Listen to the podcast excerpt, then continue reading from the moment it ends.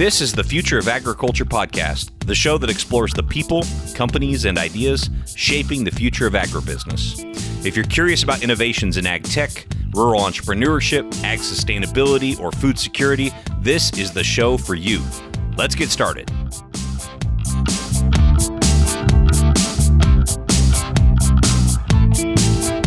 Well, hello there. Thank you so much for downloading this episode of the Future of Agriculture podcast. My name is Tim Hammerich, and every week I get to interview the founders, farmers, innovators, and investors shaping the future of agriculture. I want to start off today's episode with a shout out to the newest member of the FOA community, Pablo Hari. Pablo is a farmer and entrepreneur in Argentina, a country I love very much from my study abroad days in college in Mendoza. He has several projects going down there, including one of which I thought was interesting called Nesters. It's the first ag tech startup enhancer in Argentina. Well, you can join Pablo and others for exclusive content and community at patreon.com forward slash agriculture. Today's episode is the convergence of a few different themes that I've been thinking about that have been on my mind quite a bit lately. First and foremost, what does a more distributed, so regionalized or even localized food system look like at scale? And is that even possible? And also, how can producers capture more of the value of the food they produce in that type of food system? And finally, what is the right type of investor or investment vehicle to help fuel that sort of system? A lot of questions there, and there's a lot of follow up questions sort of wrapped up into those big questions. But today's episode has some of the answers to these questions. It's one I'm really happy to share with you. Joining me is Stephen Hohenrieder. Stephen has an agricultural background and spent his early career in the capital markets. And since 2007, he's been on a journey to invest private capital along the value chain in the food system in a way that promotes more regenerative land management practices. Stephen's got a long history of working with what are called family offices. So, if you haven't heard of these, these are investment vehicles, investment entities that invest on behalf of a single family. So, they don't have, you know, LPs like a venture capital fund were, or, you know, a hedge fund that would have investment from all over. They're just investing on behalf of one individual family. He currently leads an entrepreneurial single family investment office based in Oakville, California. We're going to talk about investing in regenerative agriculture today, what a distributed food system looks like, and how the family office investor can be, in some cases, a great fit for making these ambitions a reality. This is a bit of a different episode from our normal sort of ag techy talk, but it's one that I think you're really going to enjoy. I'll drop you into the conversation here where Stephen tells the story of how he got into all of this. Sure. So I initially joined the investment committee of a family office based in Marin, California, whose foundation was doing a study of the food system. And I took a couple years to figure out how I wanted to participate. And in 2008 and 9, there wasn't a lot going on in the areas that I was interested in. But I saw an opportunity to blend my production oriented background in education and agriculture with aspiration. And so my goal was to find a balance. And so I initially did a series of acquisitions with other people to explore vertically integrated, diversified agriculture in Hawaii, the place that imports 85% of the food that's consumed and 90% of the energy. And I was interested in looking at ways to vertically integrate the output of these operations or add value in ways that would allow us to decouple that output from the commodity markets maybe through branding or through some other value add, and capture more retail margin at a food level or at a farm level. So initially focused on diversified ag and building a model for that and something that I was involved with called Hana Ranch, and then moved on to proteins and wanted to understand the beef supply chain. Then moved on to diversified fruits and veggies, and then spent about a year and a half consolidating a number of nut orchards with a great group uh, based out of California for the last three years, I've been more focused on the demand end of the supply chain, looking at opportunities to start with food products or similar companies that either have or want to have super transparent, high integrity supply chains where I could help them vertically integrate back up and connect with that output. So the goal was to develop a perspective on each of these different areas of food and then use my background in investing to deploy capital in ways that would support a regenerative food system that I hope to be a part of. Is that entity in Hawaii is it still going today? It is. It and is. what type you said diversified farming system what type what types of crops are they are growing and marketing there? So, Hana was the first investment, and it was really intended to be a model for some of the other things that we've done. It's a 3,700 acre ranch on the southeast side of Maui. It's a very different climate than even on the other side of Maui. It's very wet and lush. Our goal was to take this place based approach to building out a cattle operation. So they graze several thousand uh, head of cattle, finish many of them on the ranch, but almost all cattle in Hawaii are shipped to the mainland to finish. And then cut and wrapped meat is sent back to Hawaii, which is what people eat. And so our goal was to look at ways to finish cattle in Hawaii and keep them there. Ironically, they finished them there for a long time on pineapple and sugarcane. But given the evolution of farming practices in Hawaii over time, the pineapple and sugarcane became too toxic for the cows. And so they, they stopped doing that we launched a veggie program where we were growing more biointensive vegetables, an orchard program that now grows fruits and nuts. And then we began exploring opportunities to produce domestic supplies of herbal ingredients for some of the supplement companies that were sourcing those ingredients from outside of the United States. And they were very interested in, in testing what we could produce in an agroforestry program higher up on the volcano in Hawaii. And has that thought process of figuring out how you can capture more margin from a production standpoint, you know, has that been kind of the central theme to other investments you've made as well?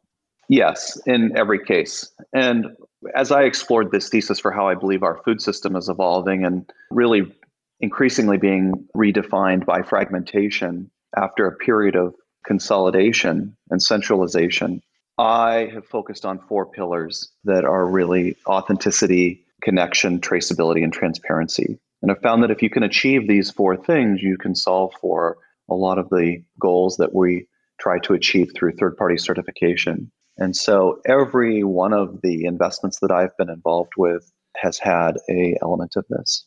Uh, tell me about kind of your investment vehicle. So you you invest on behalf of a family office, is that right? So I have invested on behalf of a number of family offices. You know, I as I embarked on this journey, uh, didn't believe that a traditional fund structure worked well for it. And so my goal was to spend as long as it took to understand how we can best deploy different profiles of capital and use capital to collaborate. So possibly de risk something through philanthropy or make it investable to align a profile of capital that wants exposure to land but may not have a risk appetite or want to have exposure to operations. And so, in most things that I've been involved with, the goal has been to align the profile of the capital with the profile of the asset. And that has resulted in bringing together different groups. I currently serve as the CEO of a family office who was one of our investors in prior projects. And I actually met the principal of the family office in Hana when we were first launching. And she spent three days with us to understand how we were thinking about this. I also, outside of the family office, have done projects with other families over the last couple years as well. And I'm in the process of creating a new permanent vehicle, which I'll use going forward for some of these investments. Oh, that's very interesting. Before we go down that road, can you just explain for anybody in the audience who may not know what a family office is, what, what we refer to when we call something a family office? Sure. Many of us think of a family office as an organization that's set up to invest and oversee the assets of one family. So, in many ways, it looks like an investment firm, maybe a small investment firm, but all of the capital being deployed is of that one family. And does the investment profile of a family office vary pretty wildly from one family to another, I would imagine? It does in so many different ways. The types of things they are invested in, the amount of risk they're interested in taking, I've tended to work with families that are fairly aspirational and have a desire to align their assets with their values. And in the case of Meyer Family Enterprises, whom I'm a part of, the principal is very aspirational and has spent the last 15 years doing so. And where are you looking for and or, or finding opportunities in agriculture today in 2020? So part of the reason that I've spent the last three years really focused on the demand end of the supply chain on retail and products is because I've felt like asset values were, were higher than I could justify or or find opportunities that made sense. So I, for the last three years, have supported other people in work that they're doing, especially on land that they already own. But I found it very difficult to find anything that that made sense from an investment perspective on a production basis. Unfortunately or unfortunately, given what we're seeing in the economy right now, I believe that we'll start to see opportunities develop again and there's been an interesting dynamic over the last really seven years where you have a lot of institutional capital and maybe family office capital that is liquid and looking for opportunities for investment. And that's created a lot of demand for these assets. And in some cases, we see these asset purchases being, these agricultural purchases being underwritten based on record assumptions you know, record high commodity prices, record high levels of appreciation, record low interest rates. And there isn't a lot of opportunity for error or a lot of margin for error when that's the case. So you end up seeing asset values driven up. On the other side, I've talked to a lot of families who are facing a generational transition or need to sell in the next few years for one reason or another, but they see what's going on in the market and they keep wait, waiting for that next higher dollar. For that, they keep trying to top the market, if you will. And at some point, and I think we're nearing it, we will begin to see as, uh, institutional capital pull back and have opportunities to be deployed other places. And you'll see these families realize that they may have missed the top in the market. And so I expect that you might see a dynamic where there is less demand and more supply, and that might bring valuations back in line with where I think you see fair value. And for your investment thesis here, why is it important to own the farms itself? It sounds like your your plan would be to add value by kind of building out the rest of the value chain and getting them closer to the consumer. You know, if if the assets themselves, meaning the farms, are overvalued, why not just build the rest of the chain and sort of work backwards? Well, that's actually what I've been doing. So I have been involved with food companies one of them last year was a company called Gaia Herbs that farms about 475 acres in North Carolina, has an incredibly high quality product, a transparency program called Know Your Herbs, and has deep integrity. They also have manufacturing. But despite that, they procure about 75% of their ingredients from others. And so I've spent time with companies like that as they face generational transitions. And that's probably a kind of an underlying theme of the work that I've been doing is, you know, we have a lot of really great farmers, farmland, food companies and, and related businesses that are facing a generational transition. And so almost everything that I've been involved with has had an element of either generational transition in leadership or ownership where I was willing to go in and navigate diverse stakeholders and figure out how we could steward the vision of that operation into the future and bring in aligned capital that had a very long term perspective.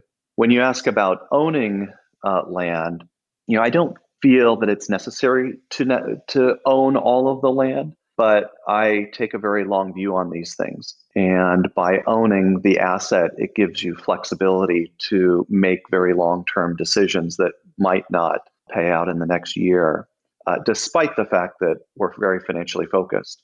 Could you give us an example of, of maybe an investment and what kind of was changed about that asset to to add value, or uh, you know, to kind of get it to where you wanted it? Sure. Well, I think that the opportunity to change an asset is really dependent on place. So, somewhere like Hana, which is very wet and very lush, the landscape grows so quickly that nutrient density is actually a problem in the grasses for finishing the cattle. It, it's what we call washy. And so we had to think about the opportunity to, to graze those cattle and finish them in a way where we could get that nutrient density and the, the calories into the into the cow to finish them in an environment where they you know, just on a, on grass couldn't eat enough to get to full weight. And so we had to think about other crops that we could grow or pasture mixes that we could plant to get the nutrient density there.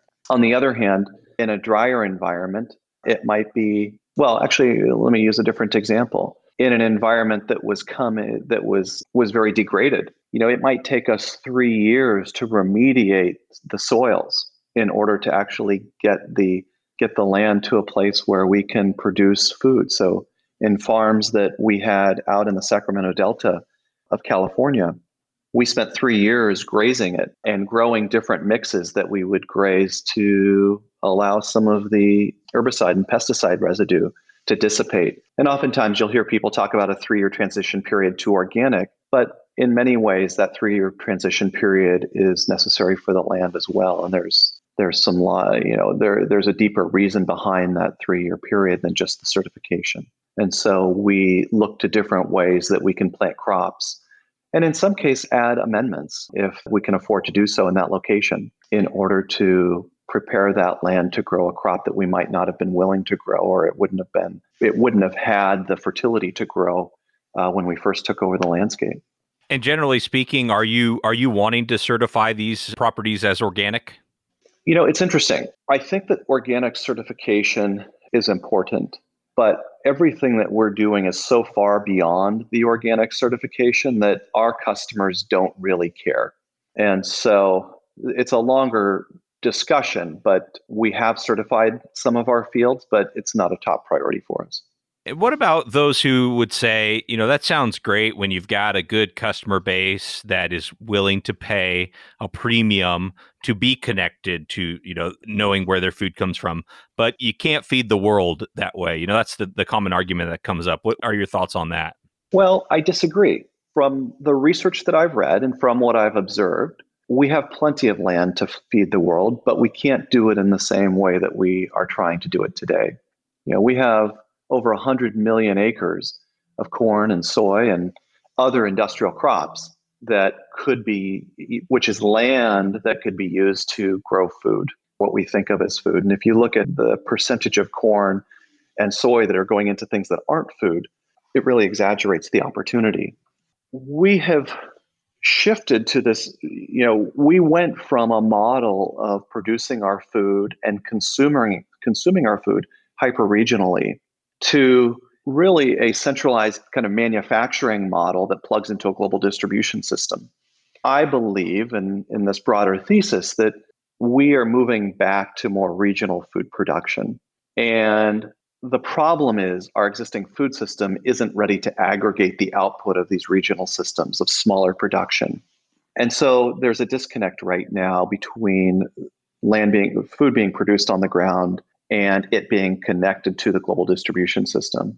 But we're seeing an interesting dynamic evolve of aggregation develop and companies aggregating, and they will be better positioned to plug into that global distribution system.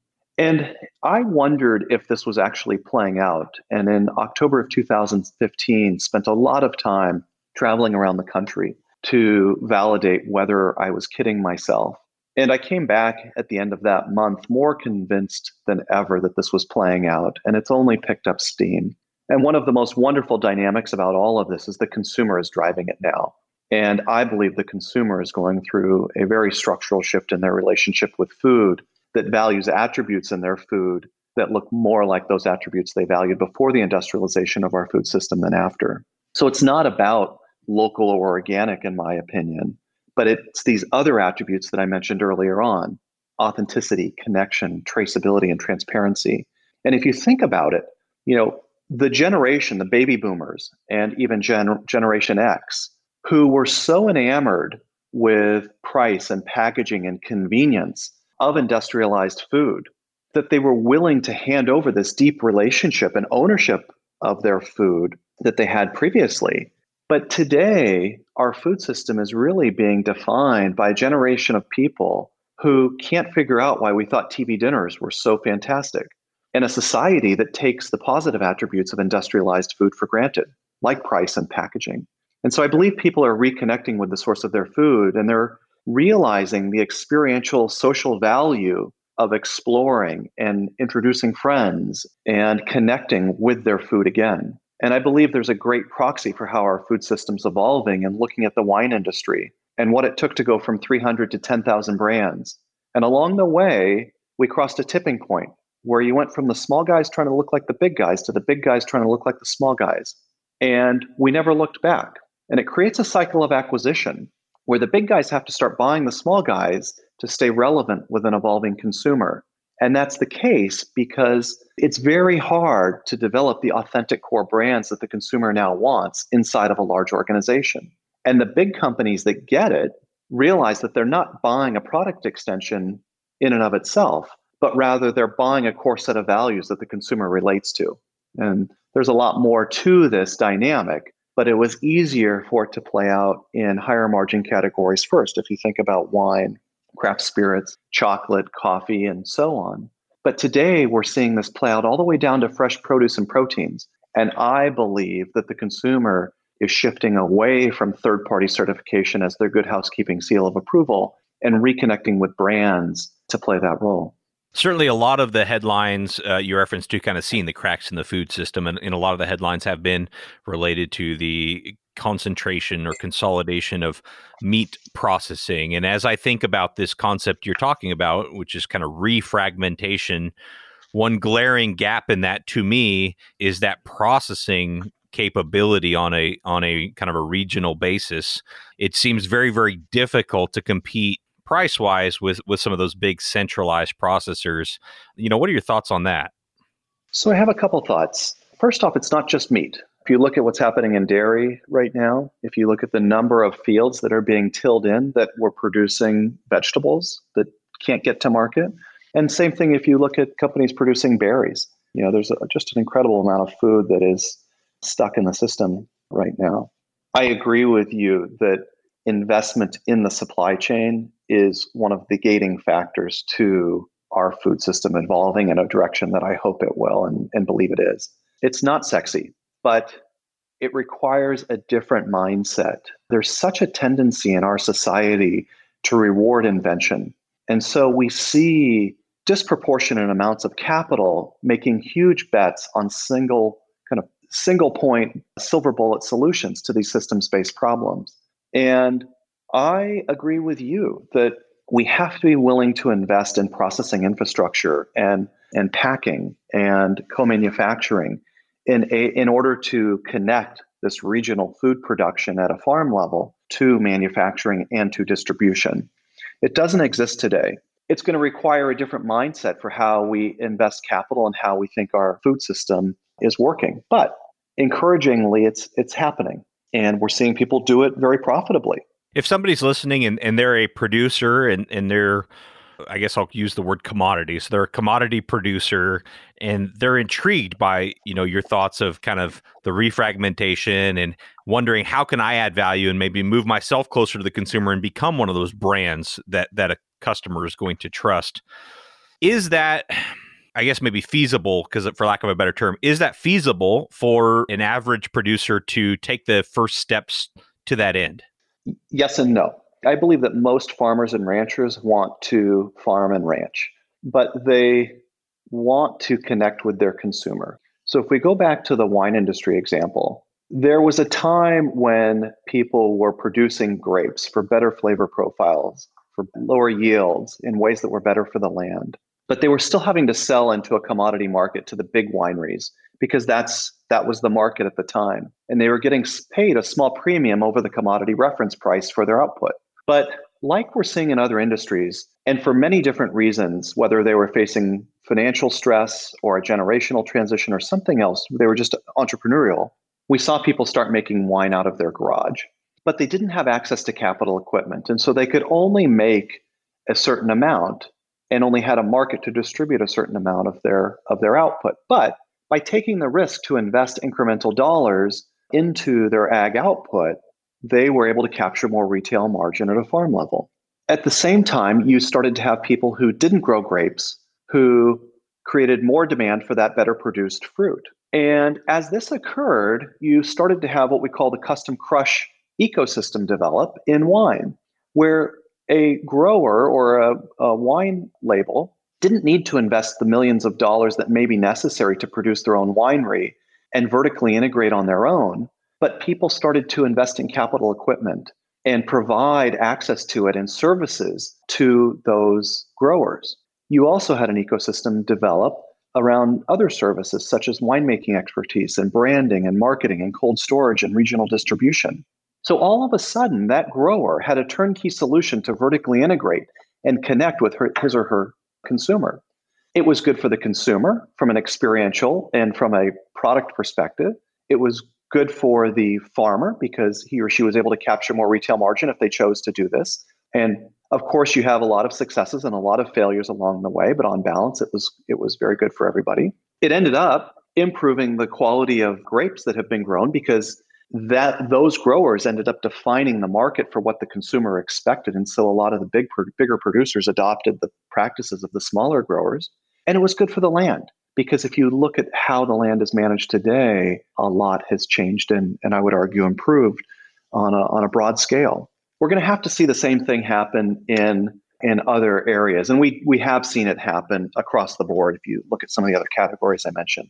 But grow uh, farmers and ranchers are going to have to have access to processing, to manufacturing, to distribution, and to the expertise that I mentioned in the custom crush ecosystem for for wine grapes. Yeah, no, I, I think that is a fascinating idea, and I, I hope it happens where where a farmer could, let's say, they grow, I, I mean, you name it. Let's say they grow corn and they want to have their own whiskey label, and they could, you know, basically outsource the process after it leaves their farm, but still market their own whiskey themselves, right? Would that be kind of a, a parallel? Yes, but I think that different growers will want to vertically integrate to different degrees. Hmm. So there you can brand all the way to the end product, but I also believe you can brand to, you know, your operation to another buyer. So when I was part of creating something called Greenspring Farms that uses rotational methods to farm about 14,000 acres in California and Oregon. And my interest there was to see whether or not we could employ almost an Intel inside model to approach larger buyers, uh, larger food companies, with a mindset that anything that came off of our land would represent them well, would have been produced in ways that were aligned with their values, and were of high quality. So while we had some branded products in that operation, the goal wasn't necessarily to use the output to produce a finished product, but to create a brand for those farms that represented a certain a certain set of values and quality. And so I think that each producer will have to figure out what's right for them. And what I've learned over time is we can do certain things in certain landscapes and operations, and we can't in others. And if we go back to that spectrum I mentioned earlier and apply it to a farmer, if you think about getting from convention to aspiration, there are dozens and dozens of factors that dictate any enterprise's ability to move from one end of the spectrum to the other. If you think about it, it's the skills of your team on a given day, it's weather, it's access to capital, it's the markets for that product, it's public policy. And so, what I've found is that we have to figure out what's possible in an enterprise. And my goal is never to hit a certain goal, but to define the goal based on the landscape and the operation and then take the time to migrate it to whatever we're trying to achieve. Very interesting. Last question here. New segment we're closing out with called Overrated, Underrated. And I'm curious to get your take on plant based foods. You think we're, we're underrated or we overrated and why? So I think that innovation is great. And I really applaud everybody who is looking for solutions. I happen to believe that consumers should shift to more of a plant based diet. But I don't think that the next spam or tang equivalent is necessarily the answer. I think it's easy for us all to be distracted by the technological accomplishments of some of these products. But when you look at the hundreds of millions of dollars being invested in them, I find it some, I think there's an opportunity cost. Because if you look at the capital invested in just a handful of these companies, if we were actually to deploy that capital into more regenerative agriculture practices and infrastructure, it would have a seismic shift on our entire food system. And so I think the opportunity to truly invest in our food system is underrated. And the opportunity to take a systems perspective and be a part of something is underrated. And the desire to be a unicorn and stand out and present the next technological invention is overrated. Well put. Stephen, thank you so much. I really appreciate this. I'm excited to hear more about this permanent investment vehicle that you're working on. And when you roll that out, maybe we'll have to have you back on to talk about it because I think that's that's intriguing. Anything else, or, or maybe you know, if anyone's listening wants to follow up on any of these concepts, is there a good place we could tell them to connect with you or reach out to you? Sure. I would suggest using email, which is S H O H E N R I E D E R at gmail.com and I welcome the dialogue. I've put a couple articles out on Medium just to to spawn discussion, and I think the more that we can engage a broad group of people in these discussions, the better. Thanks so much again to Stephen Hohenrieder for sharing his perspective on the show. I thought that was really fascinating.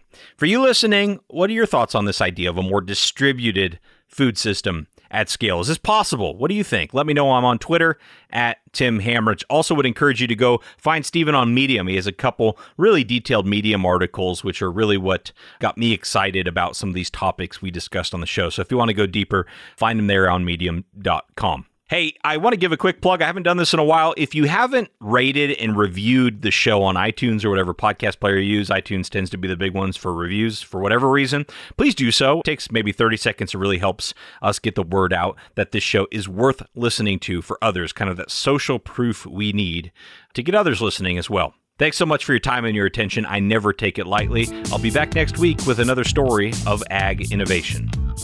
Hey, thanks again for listening to the Future of Agriculture podcast. If you like what you heard here today, I'd love to connect with you further. Go over to futureofag.com, that's futureofag.com, and let me know a good email address for you so we can keep in touch. Also, you'll be able to check out a ton of bonus content on the blog while you're there. Otherwise, make sure you're subscribed to the show so you can catch another fascinating ag innovator here next week.